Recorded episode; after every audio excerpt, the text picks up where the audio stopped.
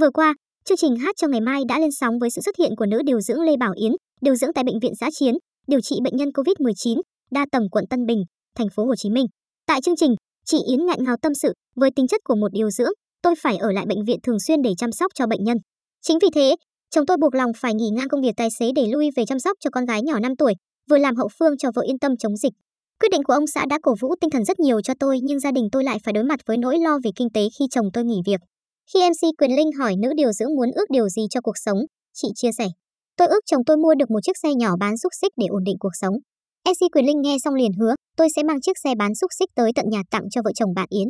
Giữ đúng lời hứa của mình, ngay sau khi chương trình được lên sóng, MC Quyền Linh đã tức tốc mang tặng xe xúc xích đến tận nhà vợ chồng chị Yến tại quận Bình Tân, thành phố Hồ Chí Minh vào sáng sớm. Đặc biệt hơn cả, ngày MC Quyền Linh tặng xe xúc xích cho chị Yến lại đúng vào dịp quốc tế phụ nữ 8 phần 3.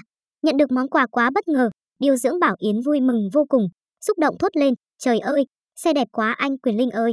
Đây là lần đầu tiên tôi được một người nổi tiếng tới tận nhà tặng quà, lại là anh Quyền Linh. Tôi xúc động quá. MC Quyền Linh thấy thế liền hỏi, bạn Yến có thực sự tin vào lời hứa của tôi trên sân khấu không? Nữ điều dưỡng nói luôn, đối với tôi, anh Quyền Linh là một người vừa tài năng, bản lĩnh, lại có tấm lòng cao cả, chứa nhiều tình yêu thương dành cho mọi người nên những gì anh nói tôi đều tin. Tôi nói thật, đến người như anh Quyền Linh mà còn không tin thì cuộc đời này tôi chẳng biết tin ai nữa. Đặc biệt, trong đợt dịch vừa qua, anh Quyền Linh đã lao ra đường để làm từ thiện, không ngại nắng mưa, bệnh tật, nguy hiểm, tiếp xúc với cả ngàn F0. Ngày nào anh Quyền Linh cũng góp gạo, lương thực cho người dân khắp Sài Gòn nên không lý nào lại không giữ lời hứa với tôi.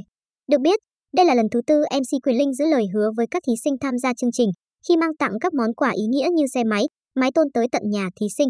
Không chỉ chị Yến, bà con người dân xung quanh khu nhà chị cũng vui mừng, háo hức khi được gặp MC Quyền Linh ngoài đời. Mọi người đổ xô ra chụp hình cùng anh.